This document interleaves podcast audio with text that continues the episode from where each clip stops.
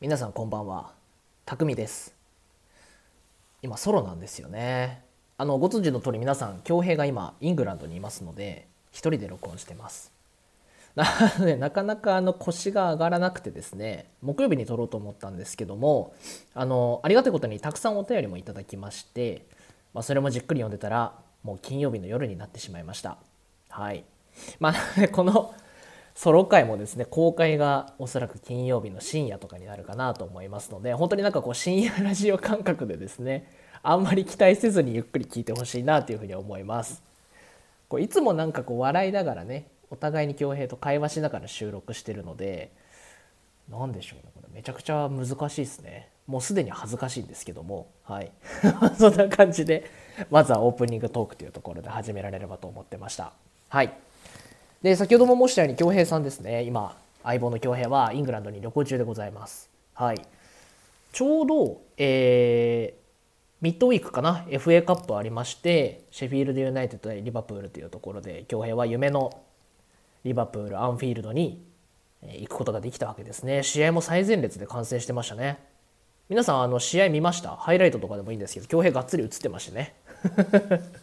実況の野村さんからにもあ日本人が並んでるように見えますねみたいな感じで、はい、触れられてましたけども。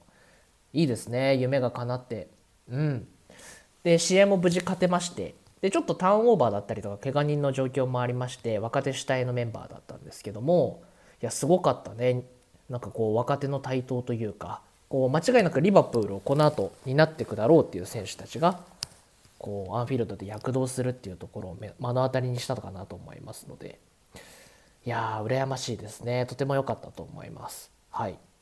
特に僕もリバプールの試合見てたんですけどもちろんね、えー、同時にユナイテッドの試合もありましたのでユナイテッド対ノッティンガム・フォレストですね、まあ、この試合の内容とかも後ほど触れられればなと思いますけどそれが終わってちょっとあの15分ぐらい試合時間がずれてましたのであリバプールの方も見ようかなってつけた瞬間に僕恭平が出てきたんですね。はい。なんか運命を感じましたね。運命と書いて destiny と呼びますがはい。そんな感じでございました。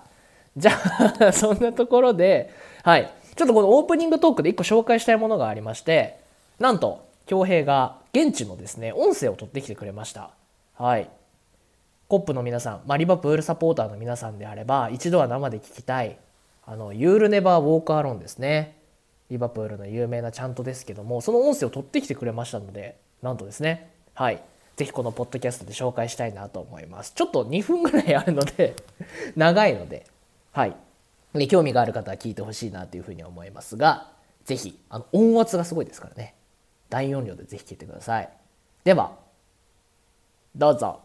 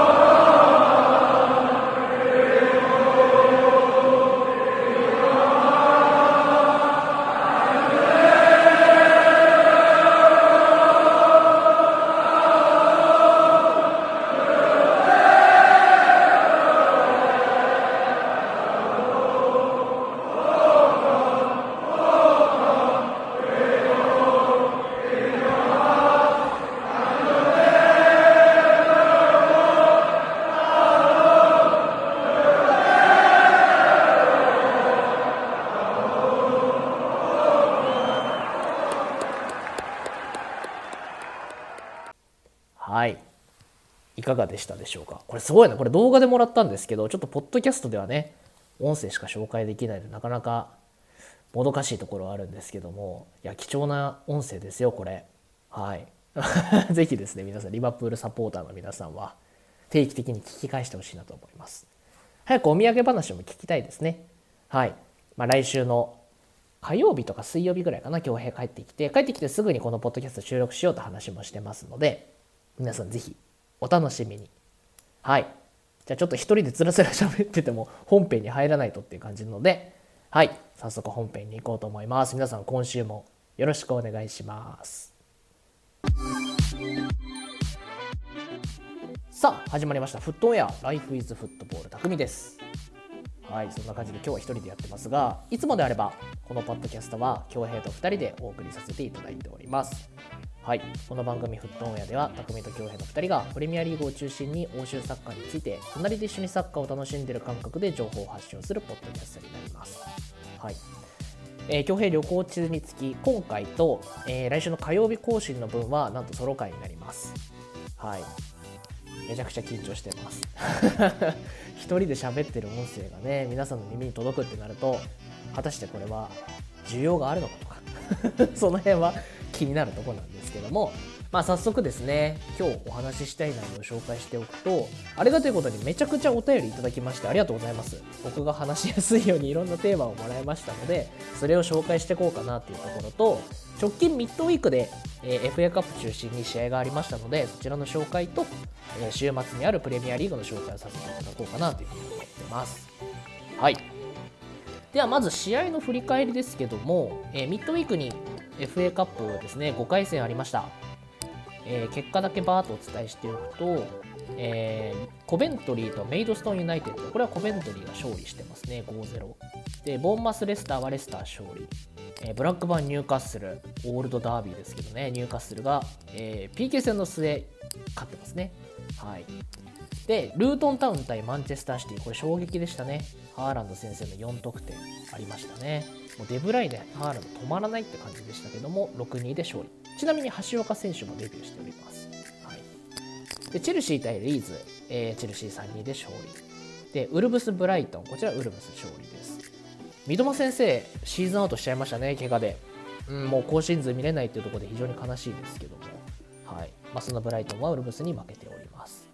で恭平が見に行った試合3-0リバプール勝利。いやこれもめちゃくちゃ面白かったですね。若手の台頭。はい。まあなんかこううまくターンオーバーもできてるしなんかこういう若手中心のチームでも勝ちきるっていうところ、まあ、クロップ最終シーズンでもありますけどもやっぱチームを最終的になんだろうこうどういう形で離れるのかなというかどういう完成形でチームを離れるのかなっていうのはちょっとワクワクしますよね。はい、で、えー、最後僕が見てたのはノッティンガム・ハルスト対マンチェスター・ユナイテッド、えー、まあ、フォレストのフォームでの試合でしたけども、0-1でなんとか勝利って感じですね。はい、もうなんとかですよ。まあ、ユナイテッドも怪我人が非常に多くて、なかなかこうどうなるんだろうって感じでしたけども、なかなかこうやっぱポジションも機能せずに、まあ、ボールを持つ展開がやっぱり多かったんですけども、まあ、攻め手もなく、まあ、攻め手はないというか、見つけられずって感じですかね。うん。ホイルンドがえー、来月、まあ、今月かな半ばぐらいまで怪我っていうところで、まあ、攻め手が一気になくなっちゃったんですね。うん。まあ、ラッシュフォードがセンターフォワードでしたけど、あんま機能せずっていうところで、なかなか天皇気配も見えず、フォレストに何度か押し込まれるところも、まあ、オナナの好セーブで防いでって感じですけどね。いや、このまま引き分けで PK だったりとか、いや、ちょっときちいな、みたいなとこはあったんですけども、最後の最後にえー、風見ろの兄貴がヘディングで、まあ、セットプレーからのヘディングでゴールを決めて1-0で勝利。もうめちゃくちゃでかいですね。さすが風見ろ。怪我で離脱は多かったですけどね、風見ろ先生入ったら勝利にぐっと近づくっていうところで、本当魂のベテランって感じですよね。こう、前回の試合で風見ろあの頭を裂傷、まあ、切ってしまって、えー、血を流してたんですね。その傷で、その傷がある部分でヘディングしてゴールを決めるっていう。俺は頭怪我してんだぞアピールみたいなところとかセレブレーションでしてましたけど、ね、普通だったらその痛いところねボール当てたくないですけども、まあ、それもものともとせずゴールを決める風見ろ。しびれましたね。はい。そんな形で FA カップ5回戦終わりまして次のラウンドももう結果が決まっております。はい、まあ、簡単に紹介しますと次は準々決勝になるのかな？今ベスト8が決まってるとこですがウルブス対コベントリーチェルシー・レスターでシティ・ニューカッスル今シーズン何試合目って感じですけども。でなんとユナイテッド・リバプールなんですね。ユナイテッドホームです。はい。めちゃくちゃ楽しみですね。フットオンウェアダービーですよ。いやフッチオンウェアダービーですよ。はい。なのでまあ、まさかね、もう一回試合ができるとは思いませんでしたけども、まあ、リバプールはもちろん4冠を狙ってると。ね、4冠のうちの1つ FA カップ、カラバは取りましたからね。はい。ユナイテッドは逆に言うと、これしかないんですよ、もう。あとリーグ戦も、チャンピオンズリーグ圏すら危ういというところですし、まあ、カラバオも負けてますし、チャンピオンズリーグもまさかの予選最下位。ここしかないんですよ、もう、今シーズンは。もう FA カップガチ勢ですから。ブルーノ・フェルダンデスなんて怪我しながらフル出場ですからね、もうそれぐらい、これしかないんですよ。だから まあ、リバプールの4冠も実は見たかったですけどね、もうリバプールには3冠で終えてもらって、いいでしょ、トレブルで十分でしょ。はい。なので、ユナイテッドにこちらを譲ってくれたら嬉しいなという感じですが、こちらまた3月、えー、次のマッチありますから、はい、3月17日ですね、楽しみ。はい。そんな感じで FA カップも引き続き楽しみにしていきましょう。はい。そしてそして週末にはですねプレミアリーグが控えております。第27節ですね。もう27節 ,7 節か。残り約10節って感じですけどもこちらもね一応紹介していこうかなと思います。面白い試合いっぱいありますからね。はい。まず入荷するウルブス。で次トッテナムパレス。ここも面白そうですね。でフォレストリバプール。はいこれも面白そう。でチェルシーブレントフォード。ウエストハムエバートン。あエバートン勝ち点返ってきましたね。10点剥奪されたんですけど6点戻ってきたのかな？そんなことあります？ならお釣りが返ってくるみたいなことあるんですかね？はい。とか。であとこちら強兵見に行くフラム対ブライトンですね。またフラムなかなかこう面白いチームですし。残念ながらブライトンは三笘先生シーズンアウトしてしまいましたが引き続き難敵フラム対ブライトン。これなかなかね注目されない試合かもしれないですけど結構面白いんじゃないですかね。うん。でルートン対ビラ橋岡選手リーグ戦デビューなるかってところですね。で、バンリー・ボーマス。はい。で、えー、シェフィールド・ユナイテッド対アーセナル。で、やっぱ注目なのはこちらじゃないですか。ついに3月4日月曜日25時30分。どうだろう？日曜日の25時30分ですね。はい。3月4日月曜日の、えー、深夜の0時30分って言った方がいいのかな？はい。日付が変わる時でしたが、えー、マンチェスターシティ対マンチェスターユナイテッドですね。はい。ここでマンチェスターダービーとはい。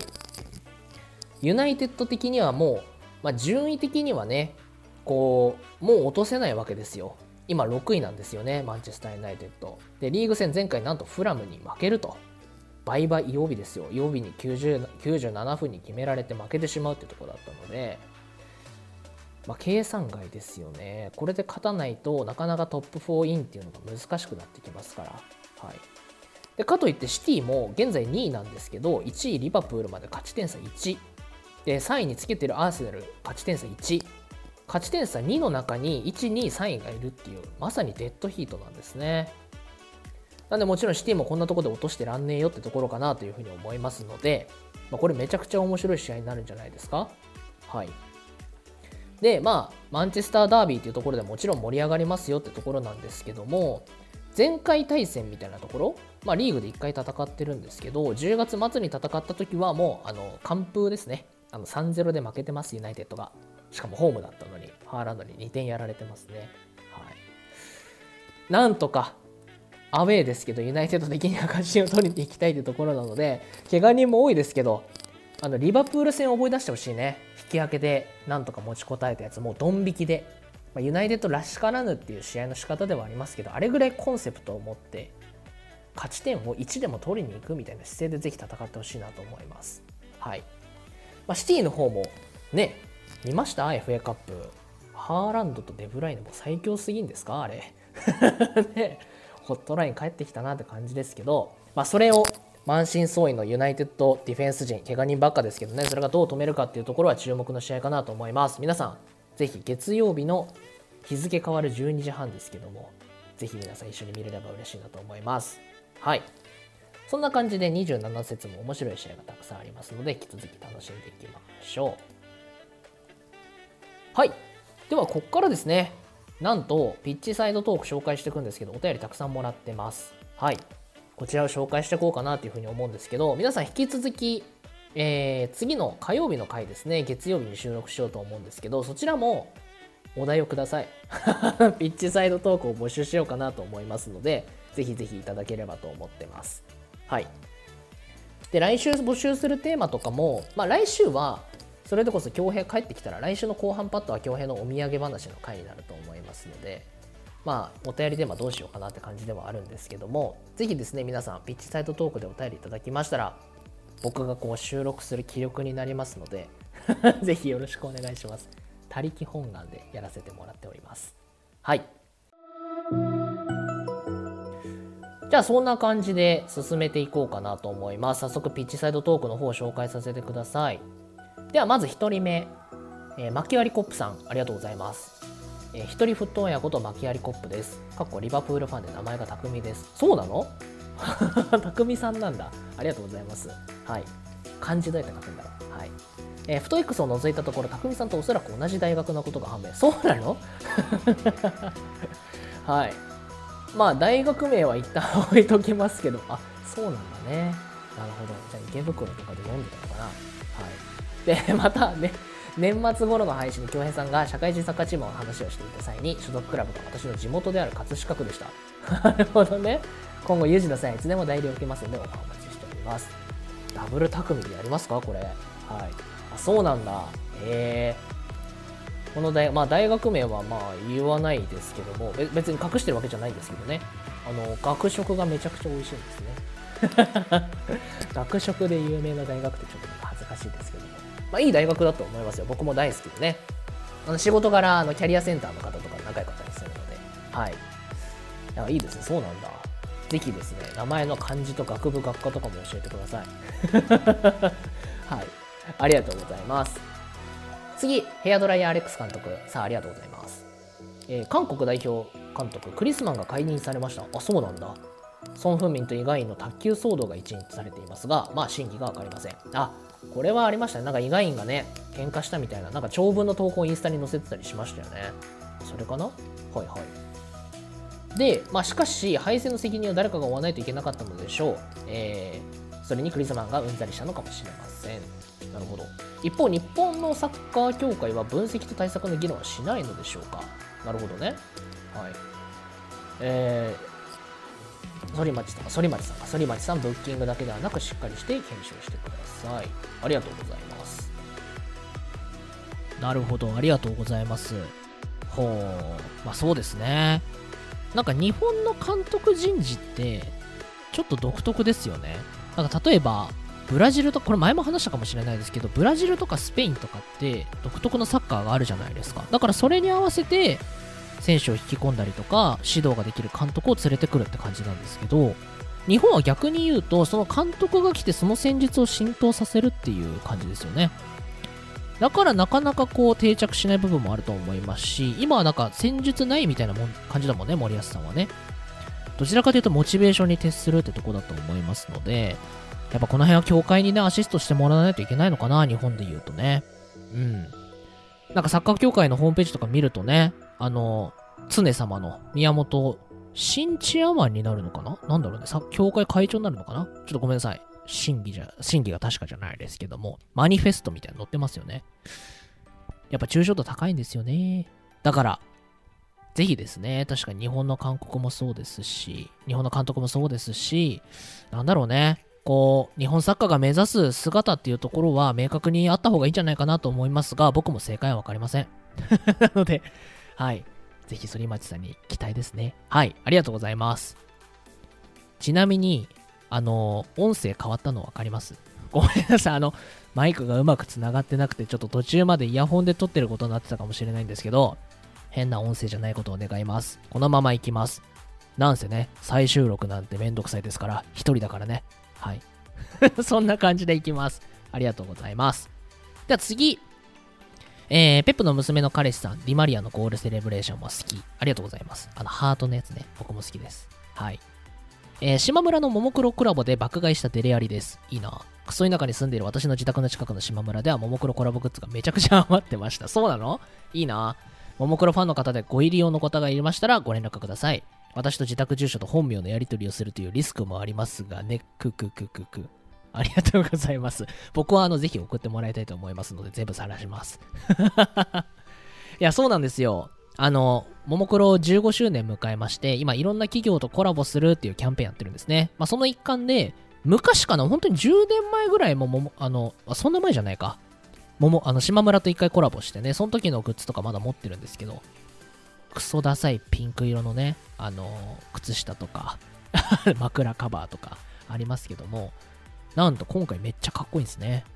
あの、15周年の記念のビジュアルがあるんですけど、ちょっとアーティスティックなね、めっちゃかっこいいんですよ。だからね、僕も買いたくて、発売日に、あの、ウェブで買えるかなと思ってウェブ見てたんですけど、それは夕方オープンだったのかな。まあ、瞬く間に売り切れてしまって、やべえと思って、近くに、埼玉に住んでた時は近くに島村なんか無限にあったんですけど、東京に来てから全然なくて。なんで僕が行った時にはもう、もぬけの殻でしたね。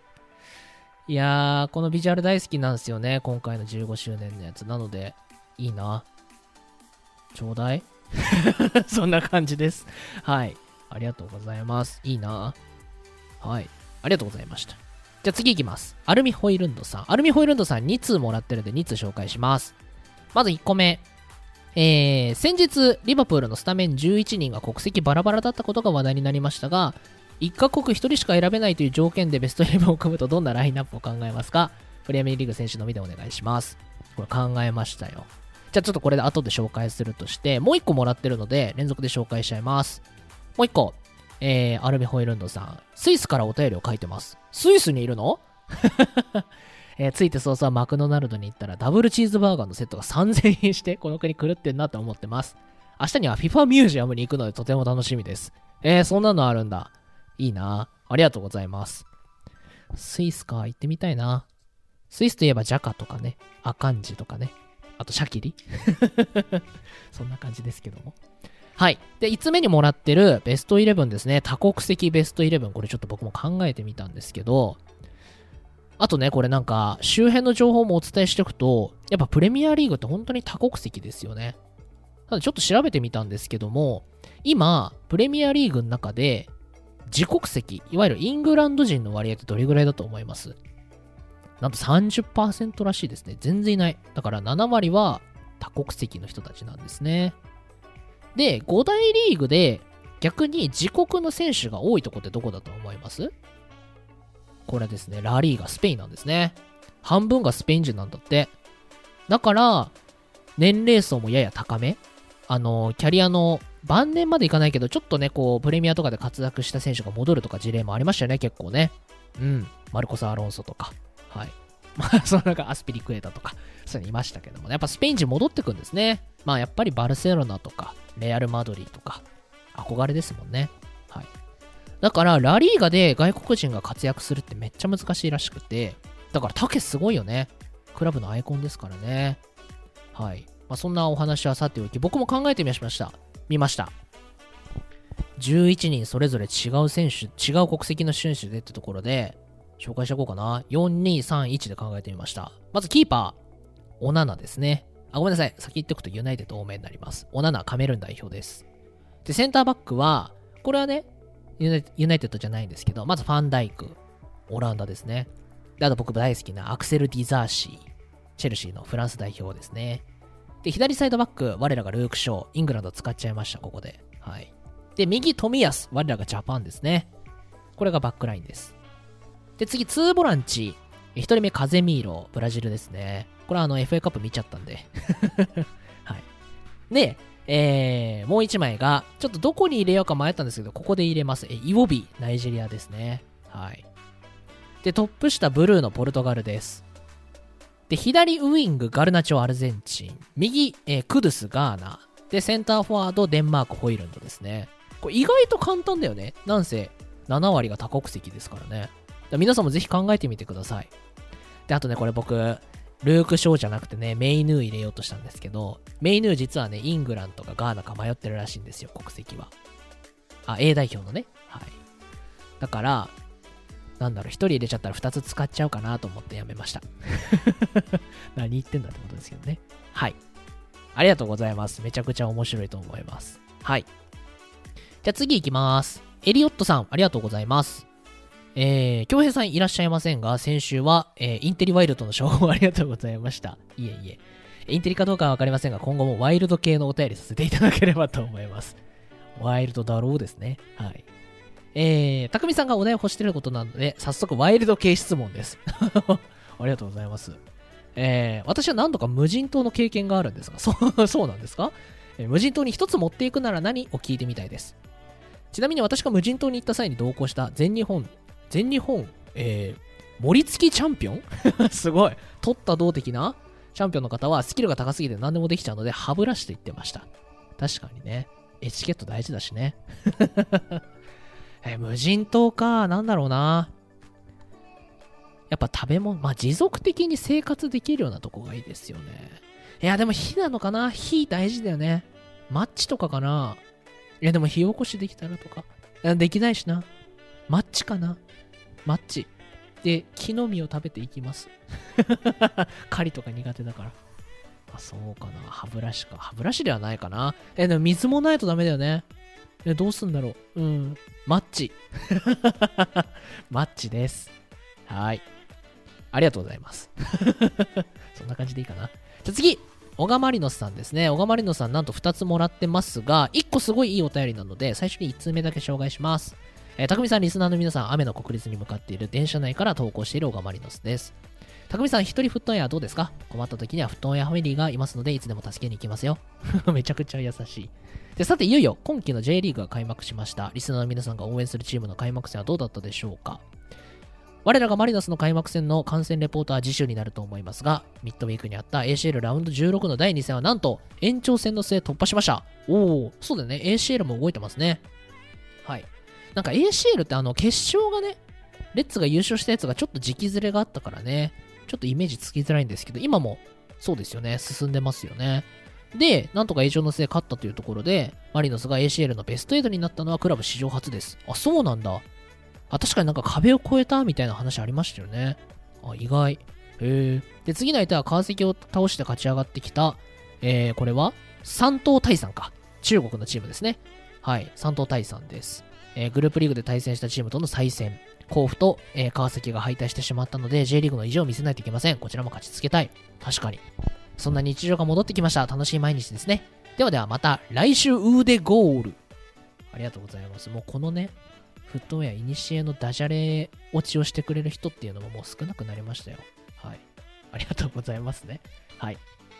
で、この開幕戦の国立のレポートは送ってもらってますので、最後のお便りで紹介しようと思います。はい。で、この三島大さんね、僕もあんま詳しくないですけど、あの、フェライニがいたチームですよね。今シーズンで引退しちゃいましたけども、はい。手強い相手になるんじゃないですか？川崎に勝ってますからね。はい。ぜひぜひ応援していきましょう。僕も応援してます。次、えー、青いマグカップさん。こんにちは、青いマグカップです。前回のゴールセレブレーゴールセレブレーションが初のお便りだったのですが、まともに自己紹介できてなかったので、こちらでさせてください。おぜひぜひ。匠さん、京平さんと同世代で中高サッカー部でした。大学時代からゆるく海外サッカーを見始めて、最近はプレミアリーグの日本人選手を中心に追ってます。なるほど。フットオンヤではカタールワールドカップの少し前ぐらいから聞き始めて、散歩や家事のお供に楽しませてもらっています。いや、嬉しい。ありがとうございます。最後に唐突な質問なのですが、匠さんが今の奥様と結婚を決意した決め手は何なんでしょうか？最近結婚したい欲が高まってきており、参考にさせていただきたいです。ありがとうございます。まあ結婚の話もちょっと恥ずかしいけどします？あ、まずはあの、ありがとうございますね。同世代か、じゃあ30前後ってことですかね。中高サッカー部、大学からゆる海外サッカー始めて、プレミアの日本人、まあ、遠藤さんとか、富安さんとか、はい、あとルートンの橋岡ね。そんな感じかな。ありがとうございます。うんうん。で、ああ、まあそうだね。散歩とか家事のお供にっていうところでありがたいなと思いますが、もらってるこう結婚の決め手ですね。ありがとうございます。これね、僕、決め手はね、何でしょうね。やっぱり、お互いを尊敬できるかっていうところで、うん、それが決め手だったかな。いいこと言ってる風ですけども、はい。あの、全然性格が違うんですよ。僕の妻と僕。僕は結構なんかきっちりしてるタイプというか、几帳面のタイプなんですけど、結構ね、奥さん沖縄出身で、まあ、沖縄出身の人をバカにしてるわけでもちろんないですけども、あの、結構ガサツでね、時間にルーズでみたいなパターンで、結構ね、自由奔放な奥さんなんですね。すごい可愛い。はい。なんで僕にはない観点を持ってるし、趣味も全然違うんですよ。僕サッカー好きだったりとか、運動するのが好きだったりするんですけど、奥さんはわりかしインドアで、で、本読んだりとか、料理をしたりとか、そういうのが好きだったりするんですけど、ちょっとずつ好きなものが重なったりはするんですけどね、パン屋さん行ったりとか、なんかこう遊びに行くところが似てたりとかするんですけども、やっぱ性格は全然違くて、でもその辺がやっぱね、逆にいいんですよね。お互いに似すぎてると同じ世界を見すぎてしまってすれ違うことだったりとか嫌になることもあると思うんですけど仕事も全然違うので僕はあの今広告系の会社で働いてますけど奥さん看護師で。なのでこうなんでしょう。自分に持ってないものをたくさん持っていてかつ一緒にいて楽しいし本当にこの人と一緒に支え合っていきたいなって思えたのがやっぱり決め手だったかなはいそんな感じですあとね、あの結婚前にですね、あのロンドンに2人で行ったんですね。それもね、結構決め手になったかな。僕はあの 全然全部楽しいみたいな感じだったんですけど、奥さんはそれが決め手になったって言ってきますね。なんか意外と頼りになったみたいなちゃんと英語、まあ、拙いですけど、英語話しながらね、頑張ってこう道案内とかもしつつ、あの僕が全部ね、あの地図見たりとか、電車案内したりとか、いろいろしてたんですけど、それが結構決め手になったみたいですね。嬉しい。そういった意味でも僕思い出はロンドンですね、やっぱり。アナザースカイです。はい。やかましいわっていうところで。はい。そんな感じです。青いマグカップさん、これからもお便り待ってます。次俺の好きなガムはジュード・ベリンガムさん。ベリンガムですね、2つもらってるので一気に紹介します。えー、ベリンガムさんは、あ、これはね、あの、試合のレビューみたいなところかな、もらっております。まあ、J リーグの開幕戦かな？はい。えー、セレソは前半27分に右サイドからマイクンは崩してカピシャーワのヘディングで先制に成功するが一瞬の隙を突かれて荒木に得点を許し同点で前半終了後半は立ち上がりにコーナーキックからアチョ、えー、田中選手だってのヘディングで勝ち越しに成功しばらく F 島にチャンスを作らせず試合を進めましたしかし後半20分の F 島の選手交代で流れが一変再び荒木に同点ゴールを許してしまいその後はお互いにチャンスを作るも2-2のまま試合終了開幕戦を勝利で飾れなかったです悔しいといただいております。ありがとうございます。いいですね。セレッソの開幕戦ですね。で、これ、2通目もらってまして、えー、引き続きジュード・ベリンガムさん。えー、セレッソ対 F 島の観戦レポート2通目です。コウスケと一緒に見に行ってきました。あ、友達とですね。人生初友達とだけで見に行けました。いいじゃないですか。ほう。で、J リーグスタジアムグルメ大賞ベストイレブンに輝いたこともある、なんて言うんだろう。これ、鶴の心と書くお店ですね。えー、唐揚げと淡路島カレー、デザートに芭蕉堂のわらび餅を一緒に食べました。コウも美味しいと言ってくれました。嬉しいね。おすすめしたのかな？コウスケにとっては初の J 観戦で4点だから楽しかったのこと。ああ、2点ずつ入りましたからね。そしてセレフソファンの僕としておっとなったことがありました。えー、いつも僕は選手のバス到着から見に行くんですが、お、ガチですね。去年までピンクと青のザ・セレストカラーでしたが、なんか黒色になってました。黒一色でワルな雰囲気が出てかっこよくなってました。なるほどね。このワルなバスでスイタに乗り込む日が楽しみです。ああ、大阪ダービーですね。なるほどね。かっこいいバスですね、真っ黒。いいな。で、過去、マイクマ、昨年の開幕と違って風格出てました。しかもキャプテンマークを巻くとは、えー、帝王マイクマ降臨。ありがとうございます。いや、マイクマ選手はそうやね。僕もなんか、見ちゃうもん、マイクマ。やっぱりね。そっか、変わったのかな、アジアカップであれだけ活躍してね。はい。いいですね。友達を誘って友達も好きになってくれてって感じなのかな。いや、めちゃくちゃいいお便りありがとうございます。はい。じゃあ次行こうかなと思います。はい、ありがとうございます。えー、次。えー、ケケケン、お久しぶり。えー、確か Do You Speak でしたっけ？やったと思うんですけど、あれって死んだと捉えていいんすか？?3 月か、3月の、3月の今季初ホーム戦、勝ちますせありがとうございます。死んでないよ。休止です。はい。気が向いたらやりますよ。Do you speak English? あ、違う、間違えた。Do you speak English は英語話せますか？ですけど。Do you speak football? って本があるんですね。それから抜粋していろいろ紹介してたんですけど、ベンさんもぜひ手に取ってみてください。ベンさんが帯書いてます。はい。はい。そんな感じ。次行きます。えー、次が、長めのお便り。えー、痛いを、痛いを飛んでいけ。誰かと思いましたかね？タイボです。いや、わかるわ。はい。リバコさんお元気ですか？最近リバコさんがお見えになっていない件について1時間収録お願いします。やだね。えー、そしてついに来ましたね。匠さんソロ会。デレアリ、コム、タイワの3人の中で、えー、共通認識として、匠さんはゴリゴリの下ネタ好きだと理解してます。バレた？えー、ついに、え、自身を解き放てる時が来ましたね。えー、サミュエル・エト25チップさんの放送コード余裕でアウトのお便りにもかかわらず、ノーガードで打ち合いできますよ。ノーガードといえば、K1 全盛期のマーク・ハントバイ、レイセ4ですね。あんな感じのメンタルで社会人選手、選手活動を送りたいものです。全然知らんな。えー、さて、本題、過去というか本題はなって合ってないようなもんですが、えー、フットエアの下ネタはどこまで共有されるでしょうか例を挙げるので回答いただけますと幸いです。ほんまに無理なやつは読まなくていいですよ。えー、丸1、ちょっとこれね、6まであるんですけど、丸1、おちんちん。これいけますね。2、たくみさんのたくみさんが大きくなる。あ、筋肉が大きくなる的なとこですか？え ?IDT、イヘウケ童貞。全然余裕ですね。え こっからきついかな？これなんだろう？これでも漢字読めないな。滋賀のソープ街。孤島かな？まあ別に大丈夫でしょう。で、5番は読めません。これはもう太陽と僕の2人の心の中に入れときましょう。はい。5と6。まあ、6はいけるな。夜のハーランド。ね。ナイトゲームのハーランドってことですよね。はい。っていう感じで、アグレッシブなのかなはい。5番は読めません。失礼ですよ、これは。レジェンドに対して。まあ、そんな感じで心にしまっておきましょう。はい。えー、以上です。果たして全部読み上げられたのでしょうか、えー、読めませんでした。私はこれからも全 FF のために、えー、身を粉にして戦う所存です。最近の私のようなイカれたおじさんが減ってるように思いお便りを出すことをはばかられることもありますよ。しかも、はばかられる振り仮名振ってくれました。ありがとうございます。漢字が弱くてね。はい。ありがとうございます。はい。しかし、やはりこの番組にも上位バートやガスコインのような存在も必要であると考え、ただひたむきにふざけております。どうかフットエアのことは嫌いになっても、太陽のことは嫌いにならないでください。あ、違う。えー、どうかフットエアのことは嫌いになっても、太陽のことは、以上、太陽一派見習い太陽でした。なんかもうあっちゃんのモノマネ、忘れちゃったね。どんな感じだ？自分の話しててあれだしたけど。はい。そんな感じです。ありがとう。長文のお便り。僕はいつでも待ってますよ。はい。ありがとうございます。次。翼さん、え2月10日に行われたサンチレスサンフレッチェ広島戦広島戦とのサンフレッチェ広島とのプレシーズンマッチにおいて、エディオンピースウィング広島のビジター専用エリア内のトイレの個室に油性ペンによる落書き行為が確認されました。なるほど。あ、ガンバとのプレシーズンマッチですかね。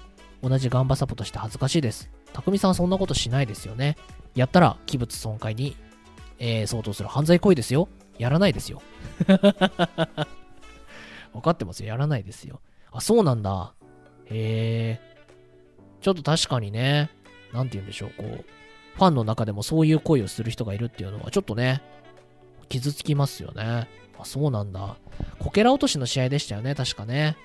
なんか、あれかな、嫌なことがあったのかなはい。まあ、暴力とか、器物破損とか、器物損壊とか、誰も幸せを生まないですからね。ありがとうございます。犯人は自首してください。はい。次いきます。え、コップジョージさん。これちゃんとなのかな英語でもらってるんですけど、ちょっと英語そのまま読みますね。He's our center half. He's our number four. Watch him defend and watch him score. He can pass the ball. Come as you like. He's Philzil Van Dyke. Philzil Van Dyke.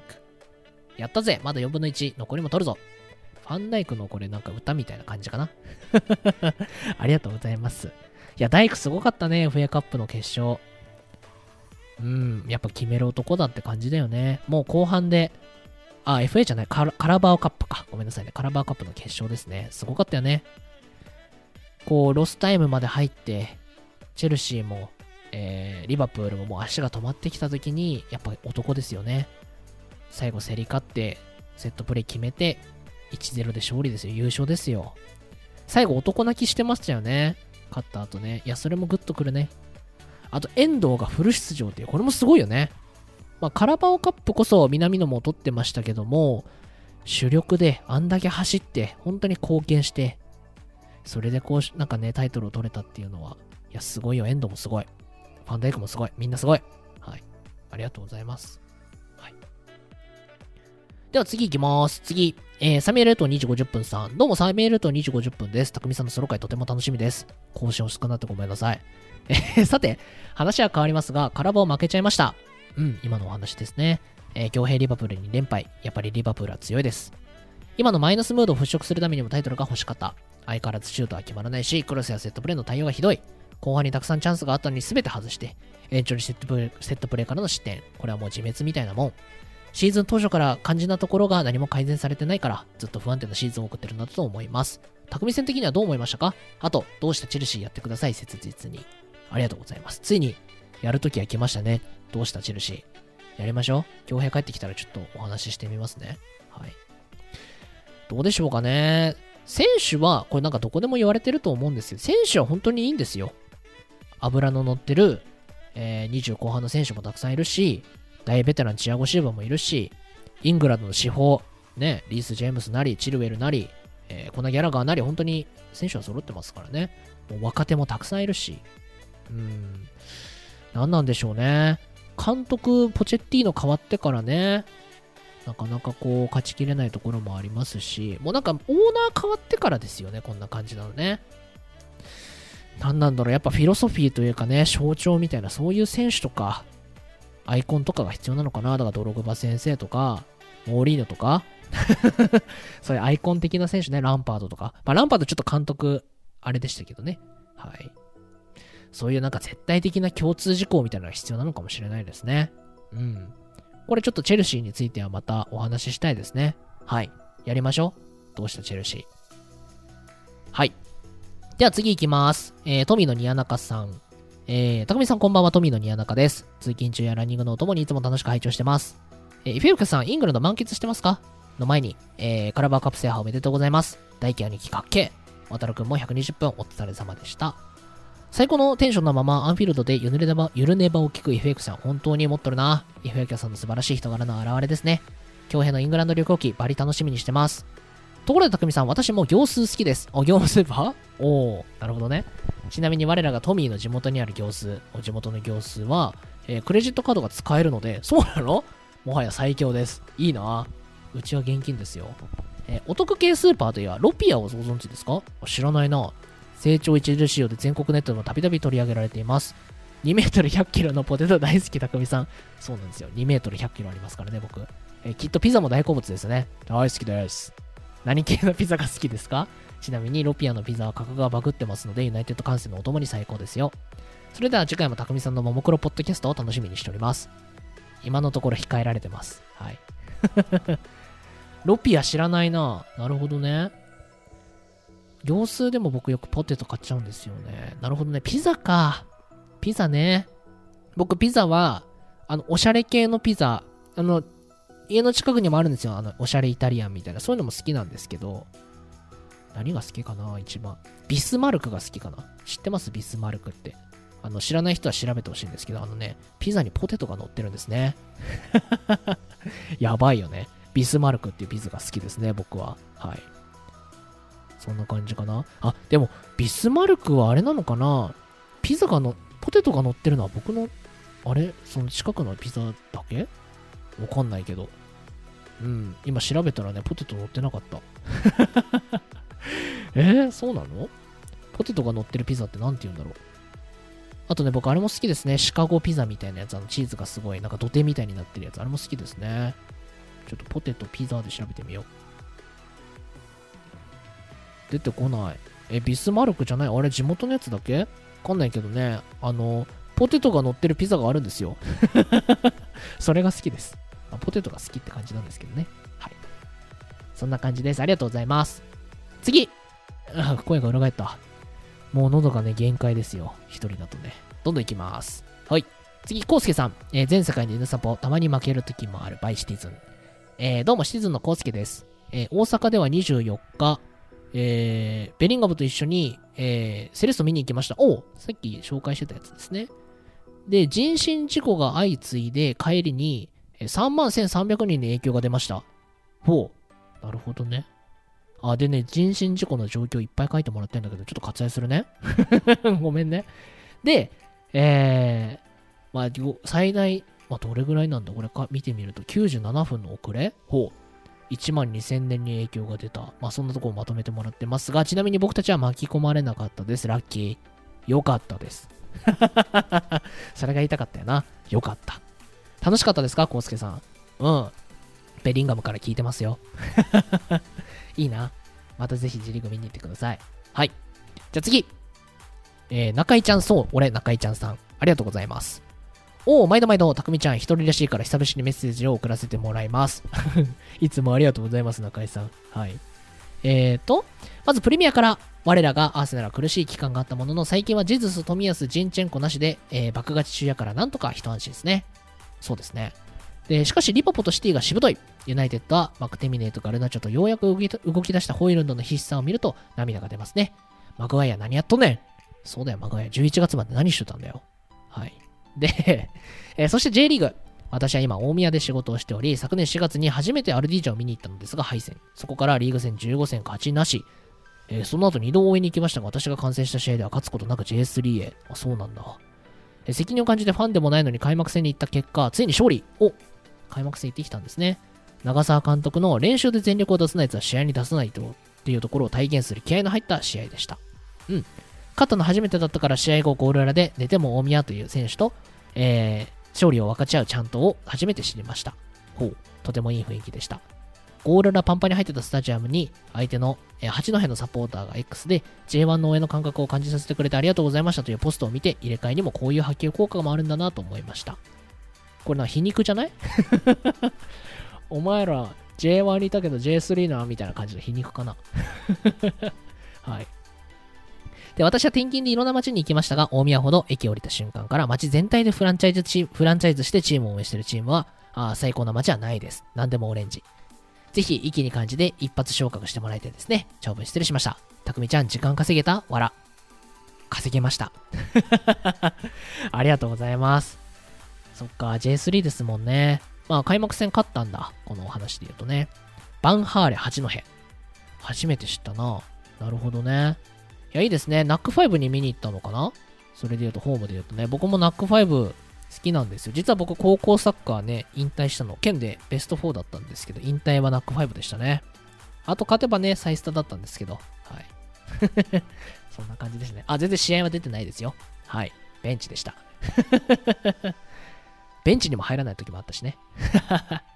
はい、よくいるでしょ、サッカー部に。あの、やたらサッカー好きなのにあんま上手くないやつ。はい。そいつでした。サッカー大好きなんだけどね。はい。そんな感じです。ありがとうございます、中井ちゃん。いつもありがとうございますね。またお便り待ってます。次、オーラーナッシングさん、ありがとうございます。えー、ユナイテッド、怪我人多すぎ。えー、ただでさえ調子良かった時も戦術のないホイルンド、ホイルンド頼みのせいで、えー、ギリギリ勝ってた状態なのに、ホイルンドが抜けて勝てるわけがない。そうですよね。うん。で、もしテンハフが解任されるとしたら、それこそバイエルン就任して、えー、あ、バイエルン解任されて、あ、トゥフェルのような、戦術からしっかりしてくれる監督に就任してほしいです。もしトゥフェルであれば、フラム戦のような左には置かないですが、えー、3バックでアントニー、右のウィングバック。あ、それこの間のね、左サイドバックアントニー事件ですね。えー、3バックで、右のウィングバックにアントニー、左にエリクセン。おー、新しい手法を考えてほしいです。なるほどね。今のところはジダンの噂もありますが、あジネディーヌ・ジネンね。えー、うんって感じですよね。我々ユナイテッドを応援する人は10番をしっかり信じて覚醒を待つのみなのかもしれないですね。匠さんソロでの収録もしてくれるってことなんで本当に最高です。ありがとうございます。この辺りで少しでも収録が話し合うなることをえー、話しや話しやすくなると幸いです。嬉しい。ありがとうございます。はい。話しやすくなってます。はい。そうですね。新オーナーというか、株式を新しいラトクリフ教がちょっと手にすることで、決定権は今ラトクリフチームにあるんだよね。フレイザーじゃなくて。だから人事も結構変わってきてますよね。補強担当とか CEO とか結構ね変わってきてますよね。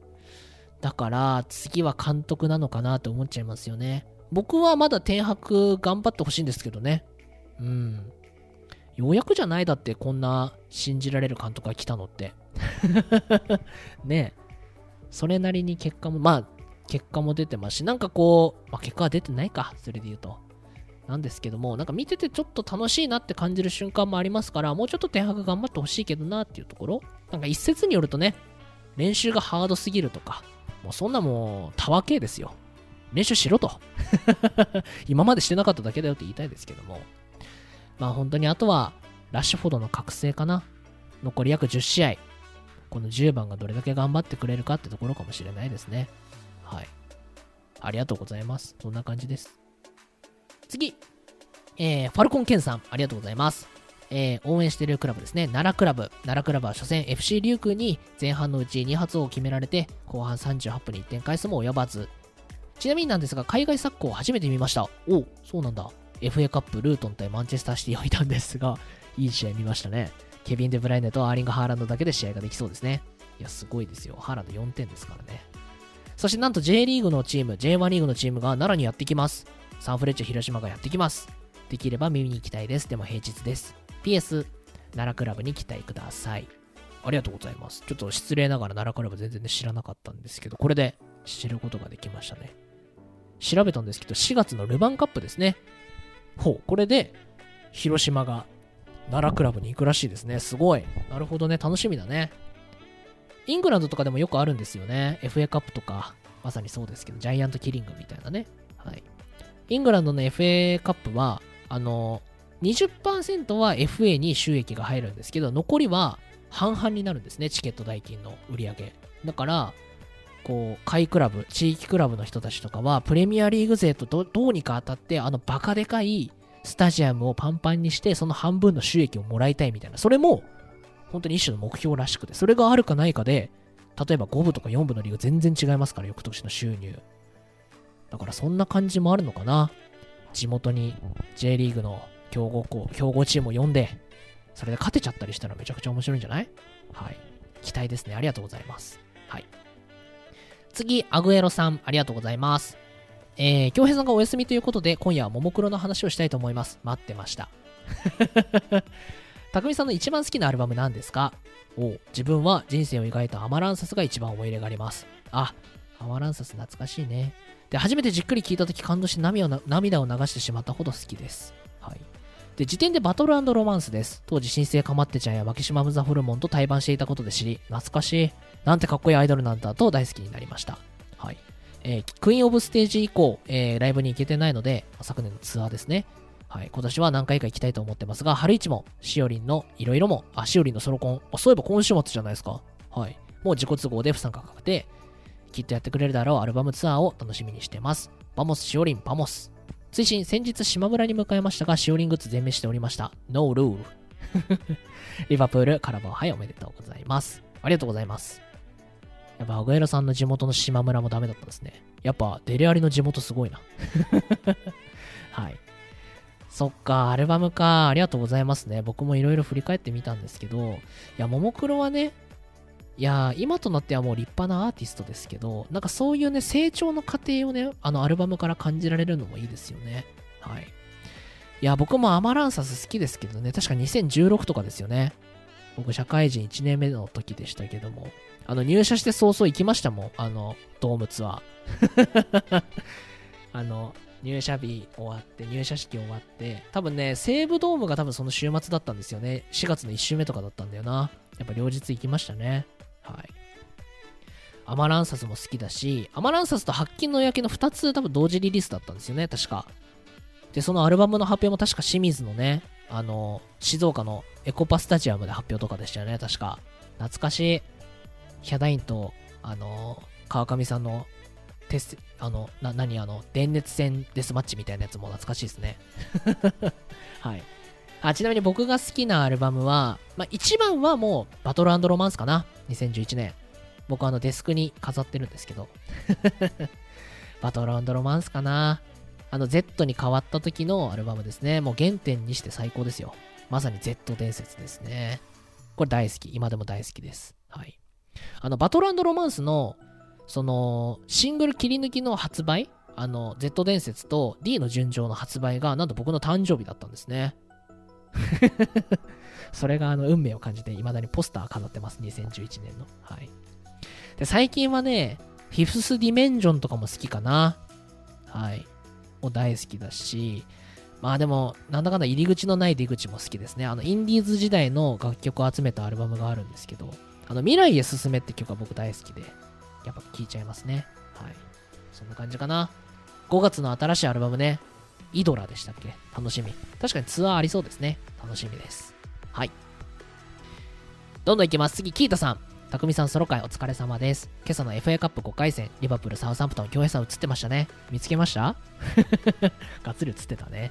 さて、話題の提供ということでしたが、怪我遍歴とかどうですかね？お私がした大怪我は右足の前十字靭帯断裂です。わあ、大怪我だ。サッカーのサッカーのゲーム中に右足を軸足に左足ボレーの体勢。ほう。左足でボレーシュートを打つ瞬間にショルダーチャージを食らって断裂しました。ええー、悪質な。その瞬間は、あ、そうだね。だから、一足だけで、片足だけで体重を支えたってことか。その瞬間、痛すぎて声も出せず、とにかく痛みに耐えるので、一生懸命で、周りの心配の声にも返事をできなかったのことを覚えてます。その後、移植手術して2週間入院、リハビリも辛くて、未だに右足の膝は不安定です。わ、そうなんだ。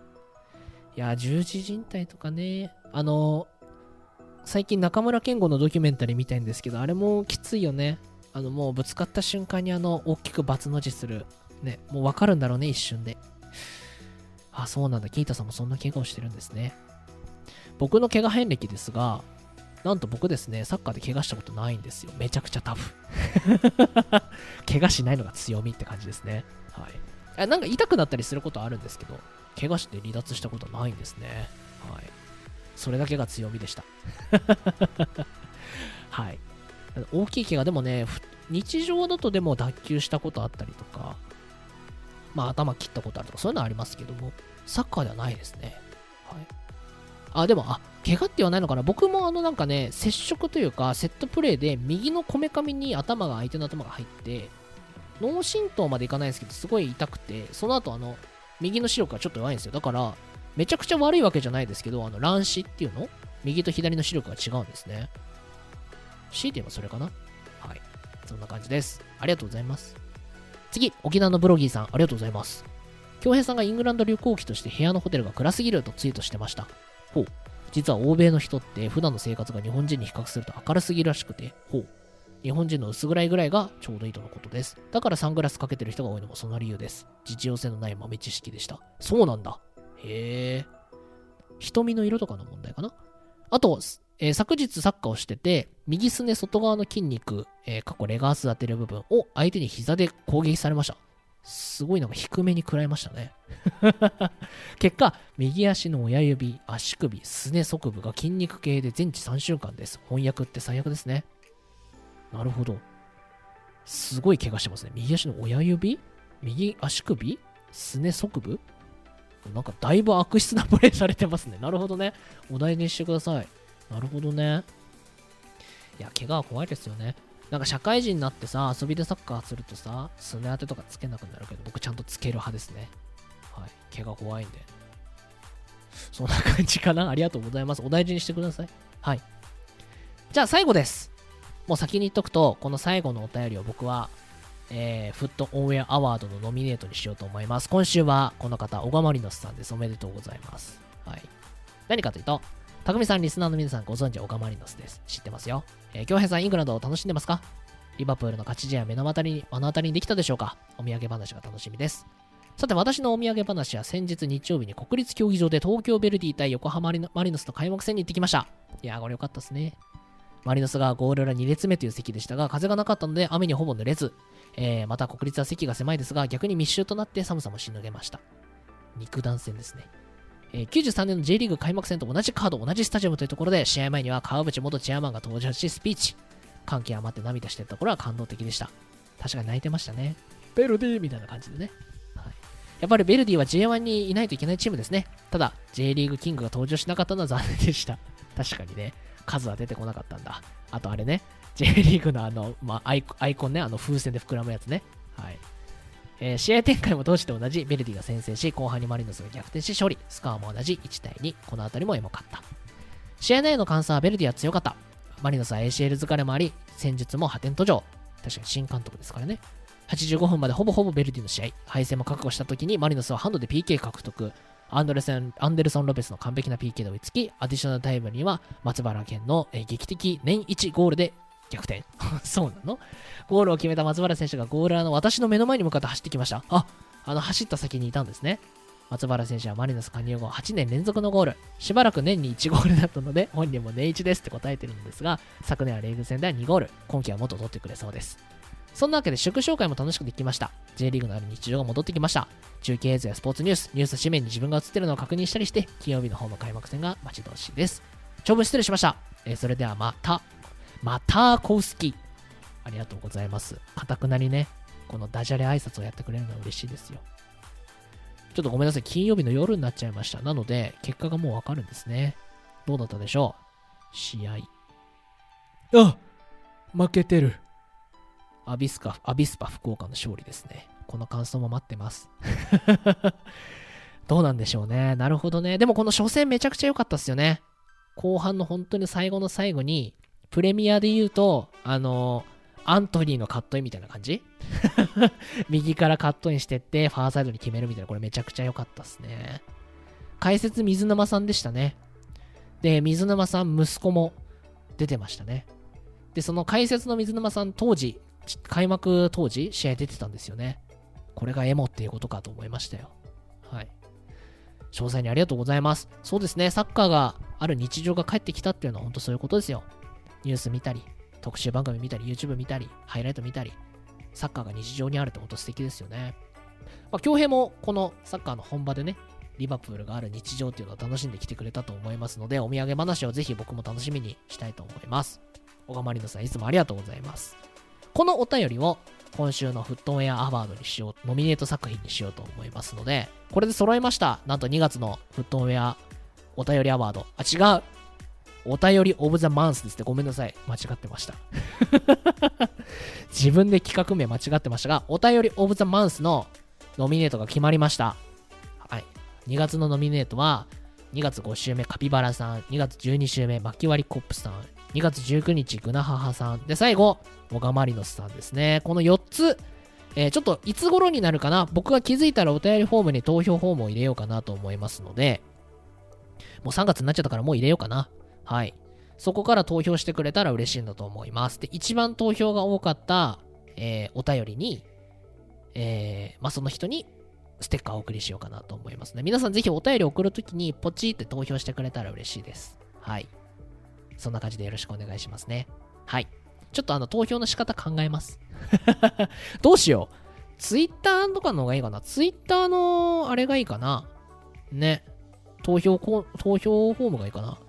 じゃあ一回それでやってみようかな。ちょっとあの、お便りフォームぐちゃぐちゃになっちゃうと分かりづらいかもしれないんで、X の投票フォームつけます。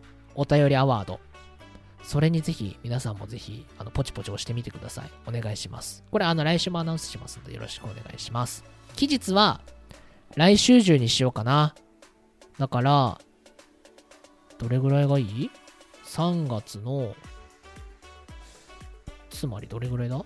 今日1日やから、そうだね、3月の次の公開分？だから3月8日までにしようかな。3月8日までの投票にしますので、皆さんぜひ投票お願いします。あの、リスナーネームつけときますので、いいなって思ったお便りをですね、ぜひ投票してくれると嬉しいなと思います。お便りの内容とかあれか、ツリーとかでつけといた方がいいかな。考えます。よろしくお願いします。はい。では、お便りたくさんありがとうございました。めちゃくちゃ喋れた。よかった。そんな感じで、お便り紹介は以上にしようと思います。ありがとうございます。はい。ではエンディングに入っていこうと思うんですが、いっぱい喋っちゃったな。1時間以上喋ってるわ。はい。まあ最初のね、オープニングテイク、オープニングトーク、ゆるねばボークアローン、音声どうでした？とか、プレミアの振り返りとかね。あとはお便り紹介もた本当にたくさんもらってありがとうございます。リスナーさんに助けられた、優しいなって感じる回でしたね。はい。まあ、引き続き、あの、次の来週の月曜日に収録する回も、残念ながら一人なんですよ。だからお便り待ってます。何でもいいです。本当に。サッカーのことでも、ユナイテッドのことでも、ももクロのことでも、何でもいいです。マンチェスターダービーあるからね、それの感想が多分メインになると思いますが、皆さんぜひお送りしてくれたら、そちらで一緒にお話できたらと思います。で、来週の後半パートでは、ついに京平帰ってきますので、そちらの話もできたらと思ってます。そんな感じかな。では、ありがとう。これ、いつ公開になるかな これから編集か。大変だけど。はい。じゃあそんな感じでよろしくお願いします。えー、それではこの放送を楽しんでいただけたら、えー、フットウェアの番組レビューよろしくお願いします。Spotify または Apple Podcast から MAX 星5で評価できますので、ぜひ星5でよろしくお願いいたします。では、匠ソロ会でした。また来週お会いしましょう。バイバイ曜日。